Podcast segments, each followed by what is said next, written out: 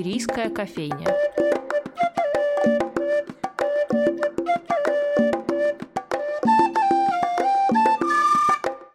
Здравствуйте, дорогие слушатели радио «Фонтанный дом». С вами, как всегда, Анастасия Филиппова и программа «Шумерийская кофейня».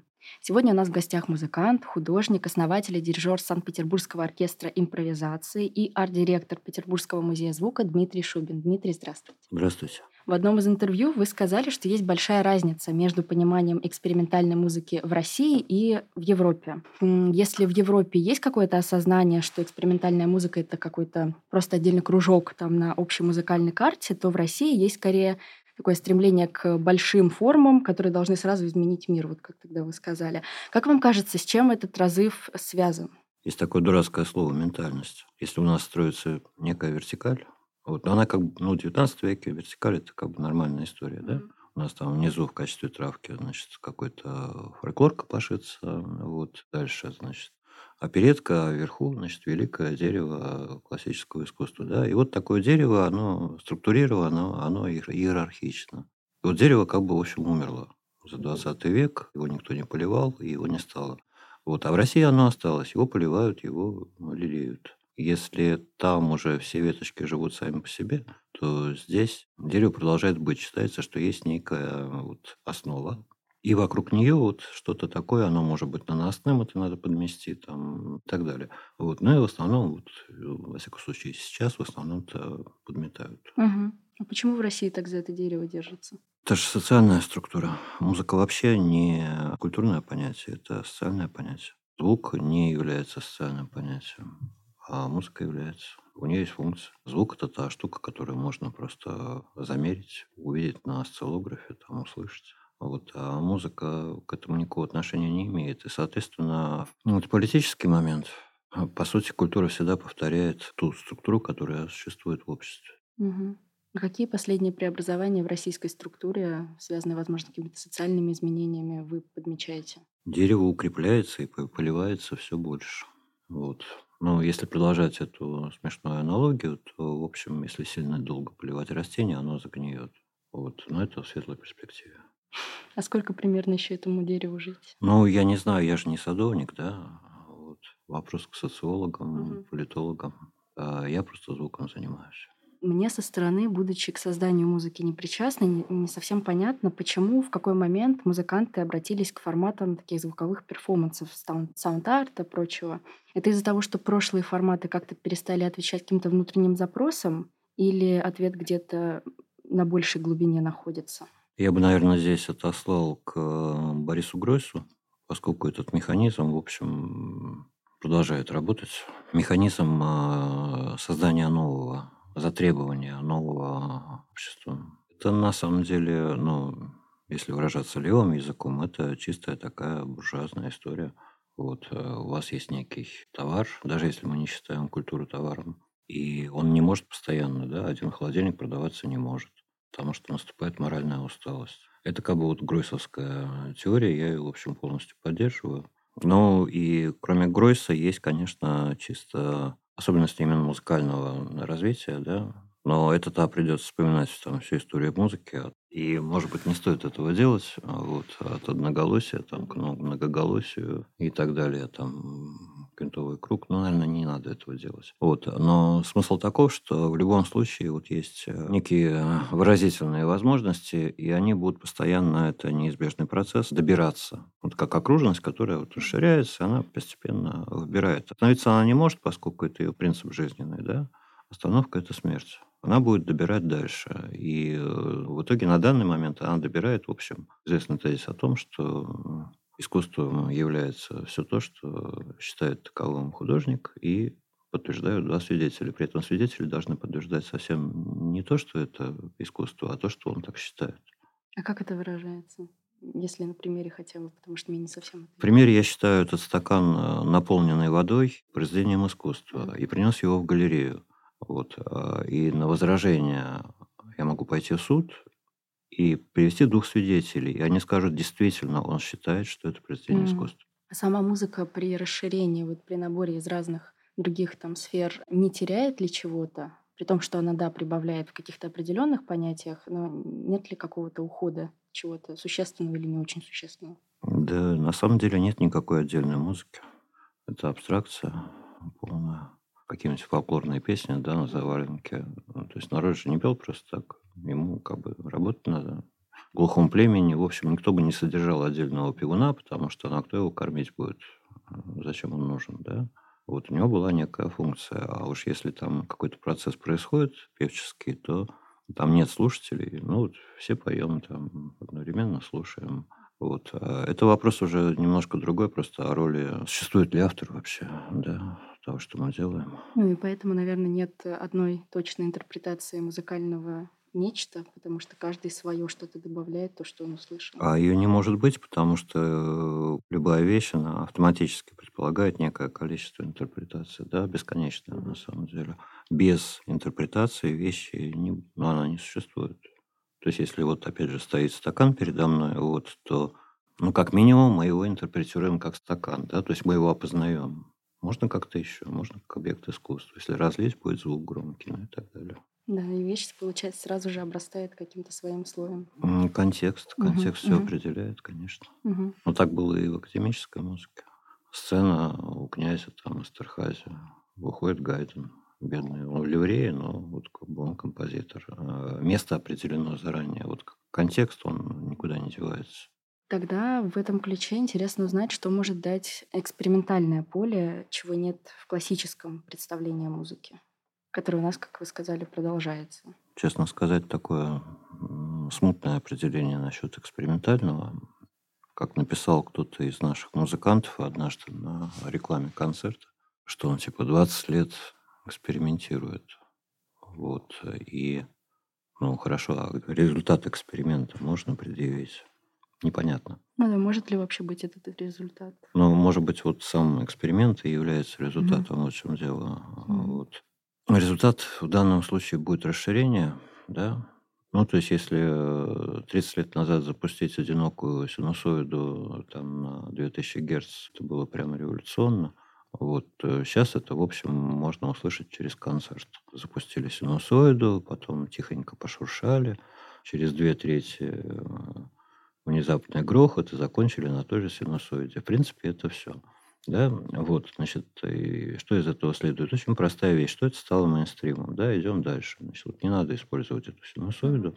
Вот, то есть можно, конечно, но надо понимать, что это такой вот Владимирский централ, да, для экспериментальной музыки. Что вам, как человеку, который на многое, очевидно, в музыке способен, дает эта импровизация? Ну, в музыкальной школе она мне давала двойки в свое время. И даже подзатыльники, когда я набил кнопок э, в демпфере рояля, я был очень доволен, но учитель не оценил. А что такое набил кнопок? Это я как обыватель? Ну, демпферы, вот они стучат по... Э, ой, не демпферы, эти молоточки, они стучат по струнам. Ну, да. Получается звук. А если вот э, в молоточке набить кнопок, вот звук будет прямо классный. Ну, в общем, в общем есть классическая история, которую я всем рассказываю. Вот сидит ребенок, а, там, годовалый, он еще ходит с трудом, но ползает уже быстро-быстро. Вот приходит мама из магазина притаскивает пластиковый вот этот пакет, да, подгузниками. Вот. И он трык-тык-тык к этому значит, мешку. Вот. Ему на самом деле не интересно, что там внутри. Он и не понимает, что там внутри. Но он шуршит, вот, вот это такой как бы принцип познания мира, да. Угу. Или этого ребенка укладывают спать, а он, значит, э, стоит и обнаруживает, что стенка, если постучать, она вот по-разному. Ему интересно, он ее скребет. Это просто способ познания мира. Просто для ребенка эта история бессознательная, а можно сделать ее совершенно осознанной, да. Угу. А в какой момент у этих детей, которые вырастают, пропадает вот это вот желание познать мир за счет там звуков, шуршания? В какой момент это становится даже, наверное, социально порицаемым, да, что если я вдруг выйду сейчас и в метро буду стучать по поручню, на меня вряд ли посмотрят так же восторженно, как на ребенка, который берет там эту упаковку и шуршит. С того момента, как это познание структурируется, вот как только оно структурируется, вот, э, это как вот с определением, да, на самом деле границы между вот этим столом там и моей рукой нет. Если под каким-то мегасильным микроскопом, вот там будет плавный переход. Но не определив стол, мы не можем э, вообще его назвать, он не существует. Мы, вот когда мы его определяем, мы его отделяем от всего остального.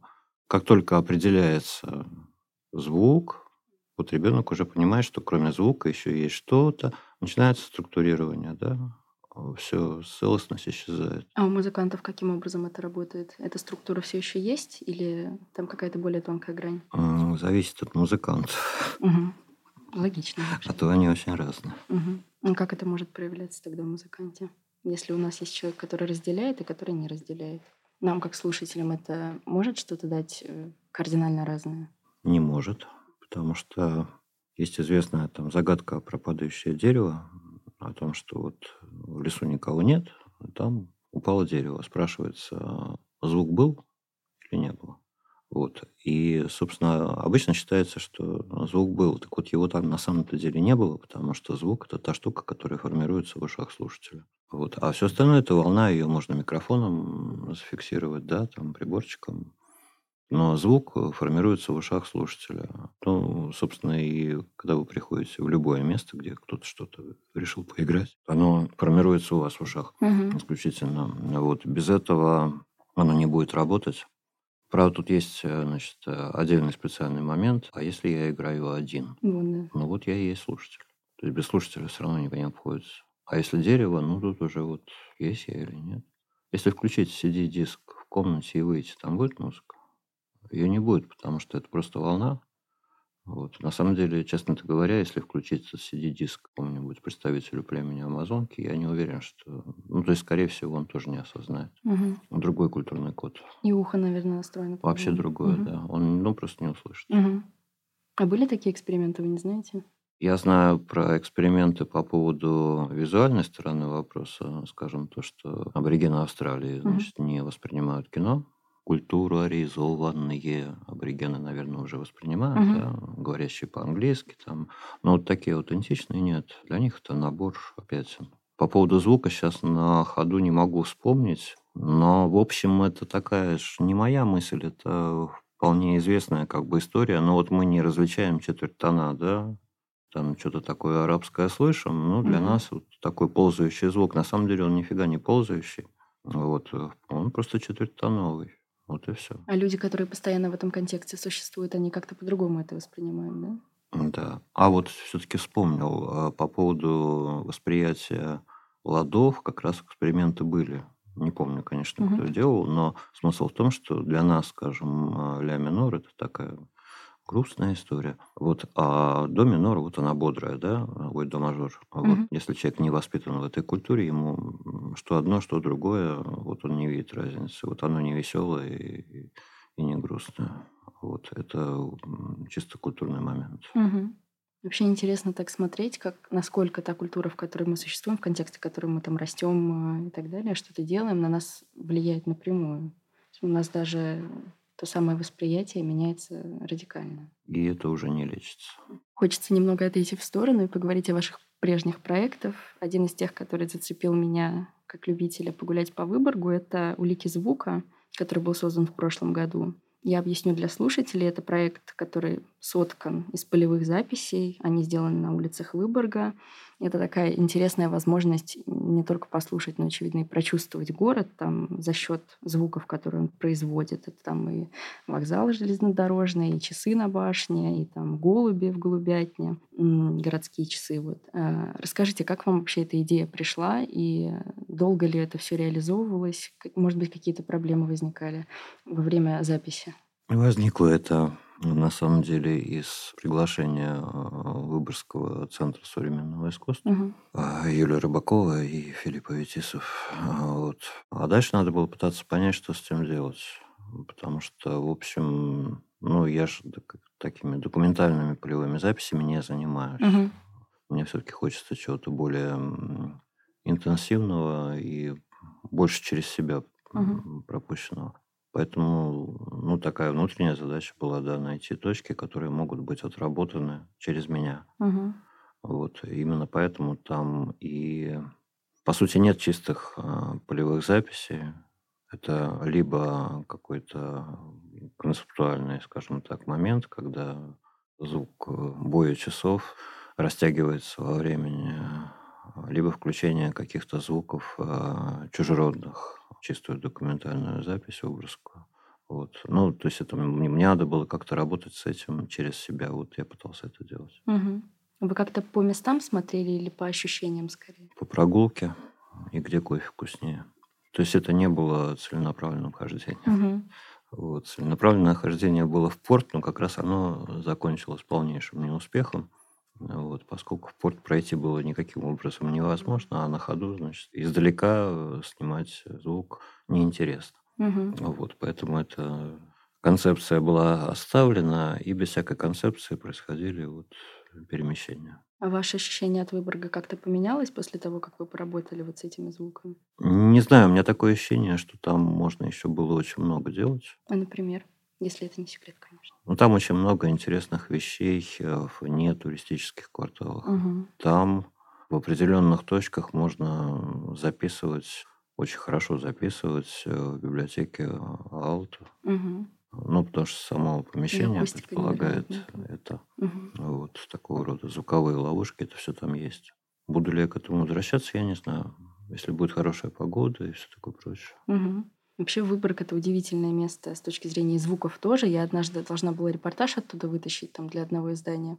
Изобрела как раз в попытке отойти от этих туристических мест в один такой квартал, почти полностью деревянный, и там шла какая-то совершенно деревенская жизнь внутри города. Там деревянные дома, эти половицы скрипят, травы там какие-то, разнотравья растут между этими тропинками. Тоже удивительно, то, как город может по-разному восприниматься от, ну, даже, наверное, не задачи, а наших путей, на которые мы там выходим, пока мы по нему бродим. Ну, это тот же случай, город без э, человека же не существует, да, Мгм. в вашем восприятии исключительно. Мгм. Вообще, мне очень нравился епископ Беркли в студенческие годы. Еще один проект — это музей звука, очевидно, внутри которого существует известная карта звуков Петербурга. И мне, как слушателю этой карты, очень интересно узнать, как вообще эта база существует сейчас. Она как-то обновляется? Город ведь в разные свои этапы, ну, опять же, как чисто мне кажется, по-разному звучит. Например, у меня такое ощущение, что он с зимы как-то стал намного тише. Либо это, опять же, накладываются какие-то собственные впечатления и ощущения. Вот эта карта, она как-то до сих пор дополняется? Ох, это тяжелая история. Ну, в общем, смысл такой, что тот э, вид карты, который сейчас представлен, он, в общем, доживает последнее время. А вот поскольку там была серьезная техническая ошибка, когда его делали, он, по сути, сейчас э, не может дополняться. Значит, в любом случае, как бы надо было делать другую версию. Мгм. С другой стороны, вот эти проекты с а, картами, ну, за вот за все эти годы их стало очень много. Я не думаю, что сейчас... Вот я что-то слышал, что ИТМО собирается там что-то свое запускать. Мне кажется, что сейчас можно делать интереснее уже. И вот это уже как бы делается, да. Но когда это будет на замену, я затрудняюсь сказать. Вот. Но вообще это такой проект с кодовым названием Binaural City. Мгм. То есть давать не просто звук, а звук э, бинауральный, Мгм. звук многоканальный, пространственный. Вот такие карты, они сложнее, и их просто в интернет там в MP3 не выложишь. А почему? Есть же разные наушники, которые позволяют это все прослушать. Нет, бинауралку можно, вот, а вот э, пространственную историю Ага. уже никак. Так что работа потихоньку идет, но вот в таком направлении эта карта будет меняться Мгм. на вот просто технологически совершенно другую историю. А сколько вообще человек над ней работает? Это же огромная работа. Там Петербург ведь все-таки не маленький. А у нас вообще музей такой скромный, там три человека у нас. Это же, ну, не чисто техническая задача. Ну Это да. задача, которая может э, решаться, ой, и должна решаться, в общем, с помощью музыкантов, Мгм. которые из этого, они не просто вот идут выполнять задания, да, они работают с этим мате- материалом каким-то образом, там, через себя. Мгм. Ну, мне кажется, это важно. А вы не Просто общались? документальный материал, Мгм. Может быть, не совсем наша история. Мгм. А вы не общались с посетителями? Какие-то их реакции не слушали насчет того, как они реагируют на эту карту? И, Может, были какие-то интересные истории? Или где-нибудь даже в интернете, например? Посетители э, обычно, у нас там такой джойстик, который очень быстро бегает. Э, Вот, соответственно, посетитель э, хватает этот джойстик, и э, мышка оказывается где-нибудь в районе Купчино. А там ничего не записано. А, Вот. И он расстраивается и говорит, а почему здесь нету? Вот. э, Потом у них приходит фантазия. Они начинают говорить, что а вот а здесь можно интересно очень записать. Ну, на самом деле, не, реагируют на нее хорошо. Мгм. Вот. Просто вопрос в том, чтобы этот проект перевести на этот другой уровень сейчас. Я думаю, что в течение там полугода все-таки это Мгм. получится сделать. Ну, Я, как верный слушатель этой карты, точно буду ждать. Я думаю, многие из э, наших слушателей радио тоже. Спасибо вам огромное за беседу. С вами в Шумерийской кофейне были Дмитрий Шубин и Анастасия Филиппова. До новых Спасибо. встреч.